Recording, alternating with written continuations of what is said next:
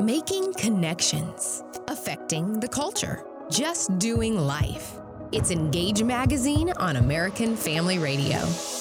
And because this is January, we are continuing our discussion on life. I don't know if if you listened last week or if you you know keep up with us on the podcast. You noticed last week was a rerun, and there's a reason. Uh, the North Pole decided to come and visit Tupelo, Mississippi. It covered us in about an inch and a half of snow.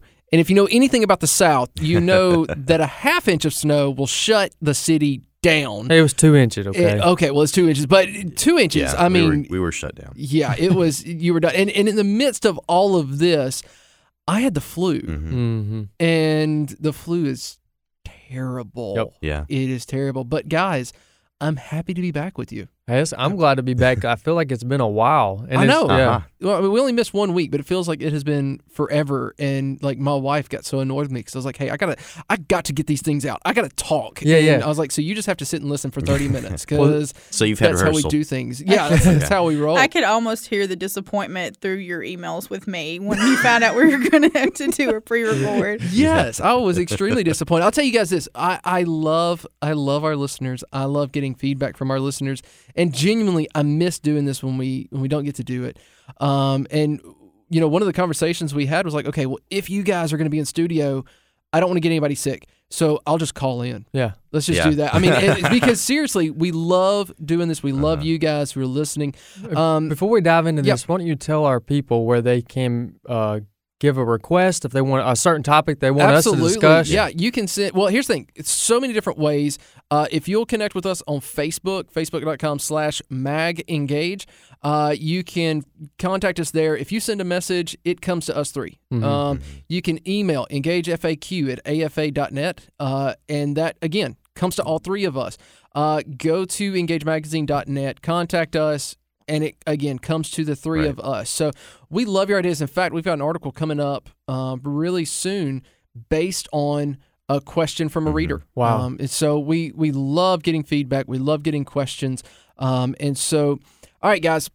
So January, Yes. we opened the month talking about what does it mean to be pro-life. hmm Then we followed that with okay, in light of how we understand what pro-life means, Mhm. let's look at specific issues Sure. and we took abortion, we took euthanasia, we took suicide, and we took Mhm. physician assisted suicide. And we had two more that we wanted to cover last time, but we decided, you know what? These are far too big.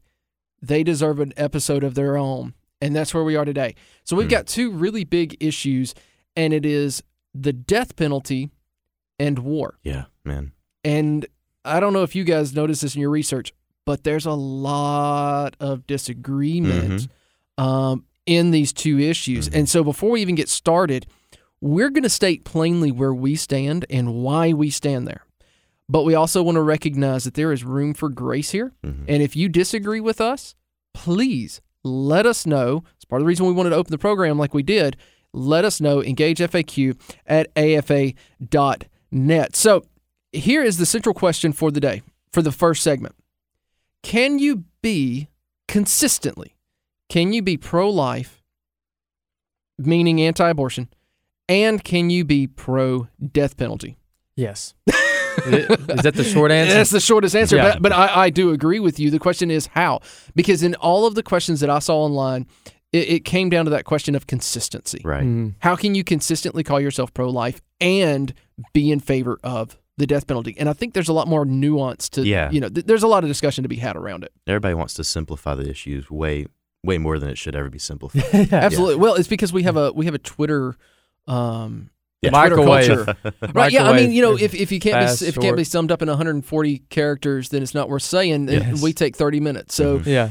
deal with And it. we're not a, Um, and we're not opposed to simplicity, but No, I love where, simple. where, where it's necessary, you know, where it can be done. But Mhm. stuff like this and topics like that, it it can't be simplified. Well, and also it merits more than 140 characters. I think. Right. So, all right. So the question comes down to h- how, Mhm. right? How how are we consistently pro life? And um, because I'll tell you this, and, in this was super interesting to me. Uh, there there's a pretty widespread adoption by some Catholics, what they call the consistent life ethic, right? Hmm. Where it says that we support life from womb to tomb. Mhm. So they do not support. I, I hope I, I state this right. They do not support any man-caused termination of Uh. life. hmm Okay. Hmm. Now we don't. I I personally, I don't agree with that. I do believe in the death penalty, but the question is, why? What you got, Wesley? Well, here's the thing God Himself in Genesis 9, this is, Mhm. we'll start here, and I know there's arguments against what I'm about to say. Yep. But, And we'll uh, get there. Yeah, we'll get there. But if you just look at Genesis chapter 9, uh, God ordained civil government, and he, or, and he said there that if a man sheds a man innocent blood, then that man's life should be taken. hmm And so, but if you- why? And, and this is important. Yes. Because God later says in that same verse why it's a big deal. For man is made, made in the in the image. image of God. That's correct. And so that's why it's so important is that we take God at His word. And uh, what I will say this too, real quick, and then I'll reset and then we'll keep going. But another thing, as we talk about this topic and the topic in the next segment, I think it's important to remember from the Mm-hmm. very beginning that there's three institutions. There's Mhm. the family, and there's the government, and then the church. and so- you've got a series of articles on got that. a series of articles on that, Mhm. but it's so uh, the reason that's so important to distinguish because so many times among conversation among Christians or, or non Christians, but or people that are hostile to Christianity, they like to combine the two, the government and the church, Yeah. and, and as if they're supposed to operate in the same manner, and that, as if they have the same role, similar roles. They have two distinct roles. I Mhm. talk about that in my article, and so it's Yeah. important to remember that. And so, And I really want to hit that in the next segment. Yes. And so you're listening to Engage Magazine on American Family Radio. Thank you so much for listening. This afternoon, we're talking about some difficult topics. We'll give you this, uh, we're going to talk about it in general, we'll give you our bottom line, but we encourage you to go to the scriptures Mhm. and see what it has to say for itself.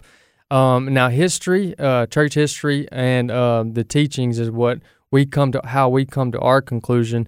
And like TJ mentioned, there'll be a lot of grace here and a lot of areas of disagreement, but that's certain that, that we are all created in, in, in the image Absolutely. of God and that we all have value and that God does ordain capital punishment. Mm. Absolutely.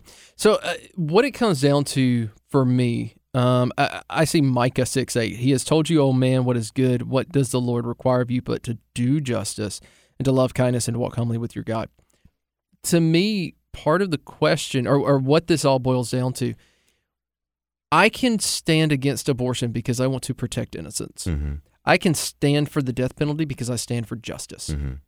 And to me, that's what it boils down to. It is a question of innocence versus justice because what has the baby done to Mhm. deserve the death penalty? Hmm. And that's essentially what abortion is. Mhm. Whereas someone who is found guilty by, you know, we're talking now, this brings up a really important question. What do we do with, with the fact that over 150 men have been found innocent after being sentenced to death? Right. Yeah. It to me, it's it seems that we don't take life seriously enough, Right. and we're too quick to the death penalty, Mhm. perhaps. And, you know, I think it's for that reason that the scripture teaches that there should be two or more witnesses. Mhm. Yeah, absolutely. I think there just should be one. overwhelming Yeah. evidence. Yeah. And witnesses. Yeah. Yeah, I could not agree more. Um, and so I, I think what we have to do is we we need to, um, and this is what we always want to do here at Engage is we want to bring the issues to the scriptures and see what the scriptures say. That's why we started with Genesis. Why we we looked at Mal, uh, uh, Malachi, Micah. Uh, I'll get it out here in a minute. but here's the thing, gentlemen. People are going to say, "Oh, that's all Old Testament. Yeah. That's all law. There's nothing New Testament." Mm. What you got, Wesley? This is what I wanted to talk about. So I, in my study, one of the one of the tools I use was the ESV Study Bible, and in the Mm-hmm. Great back, of the, yeah, in the back they've got uh, this ESV Study Bible. In the back has a handful of um, uh, anything from the creation. The it's got theology, it's got ethics, it's got uh, church history. So it's got a variety of different things. And Well, put a link to that because that is Yeah. a great study Bible. It's a great resource. Well, in the final conclusion of capital punishment, the ethics section, it says ju- the title of this uh, paragraph says justice and the role of government, and here it gives you four um, justifications Mhm. for capital punishment, and then it says for this reason, and and it uses. I'll just go to give you the verses first. It comes. They come to these four conclusions using Romans chapter 13, 1 Peter chapter two, and it says this: number one, an outpouring of divine justice in the presence in in the presence in this present life, a deterrent from personal vengeance, so it prevents someone else. Yeah. Right, which is something I want to get into in yes. just a minute. All right, number three, a deterrent from further crimes. So you're so you're minimizing the life, the future life of more murders by taking out the person who has committed murder, and then finally number four, it it only has three. okay, There we go. Never mind. All right. So one of the things that I wanted to hit on on that is that just because we are pro death penalty, um, that does not mean that we are pro real life Batman. Okay. Right. Yeah, Um, right. we, we are not pro, you know, vigilantism Mm-hmm. and you know, and you going out and seeking vengeance. Right. Uh, the the reason that we believe in the death penalty, um, gentlemen, I think I can speak for you on this, uh, is because it is the function of the state. Yes. and it is in the hands Right. of the state, and it should not be in the hands of uh, an, a civilian, Yeah, an individual. And Paul explains that in, in Mhm. Romans chapter 12, just the chapter And before. 13. And 13. But in chapter 12, if you notice, he said, Vengeance is not mine, leave it up to the wrath of God. Yeah. Mhm. So he explains there the personal vengeance of vengeance from one person to the Yeah. other should be left in the hands of the So government. this raises up a really interesting question: Can a Christian be an executioner? He's, play, Oh, he's playing the role of a, go, of a government official, and so I would say yes. Yes, I, I think so with a clean conscience because, um, like Wesley pointed out, there's the three institutions, and the one that God gave the authority of the sword is government. Right. And so, if a Christian finds themselves in that position during government, God's given you, as a government official, the authority of the sword. Now that is simplified and and worthy of simplification. Well Yeah, done, no, Jordan. I well agree. done. I, I think that Good that job, is- I think that's spot on. Um, there's a guy in in uh, Christian history. His name is Thomas Aquinas, and he is this great philosopher. He's just incredibly smart. Uh, but one of the things that he said was this. Now, the care of the common good is entrusted to the persons of rank, having public authority, wherefore they alone, this is what's important, yeah. they alone and not private individuals can lawfully put evildoers to death. Hmm. And I think so. What we have here uh, from the Old Testament, from the New Testament, throughout church history, I know I only read Thomas Aquinas, but uh, you can go and research this. Um, the the death penalty is one of those things that has been supported um, for the vast majority throughout church history. Um, and so that's that's why we stand where we stand because we look to Scripture and we see this because we look to, to Christian history and we see this. Now we're going to hit something a little even harder in the next segment, and we're going to be discussing war. Can a Christian support war? Can a Christian participate in war? All of these questions, you're not going to want to miss it. Stay tuned.